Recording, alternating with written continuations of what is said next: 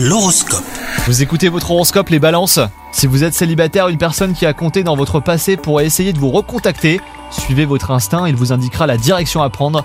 Quant à vous, si vous êtes en couple, vous allez devoir faire l'effort de briser la routine pour donner un nouveau souffle à votre relation.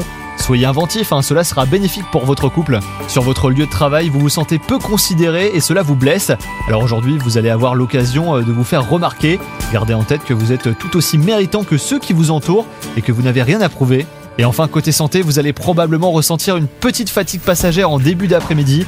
Prenez le repos euh, dont vous avez besoin. Vous serez plus productif euh, juste après votre pause. Surtout ne culpabilisez pas. Il est normal hein, d'avoir besoin de souffler de temps en temps. Bonne journée à vous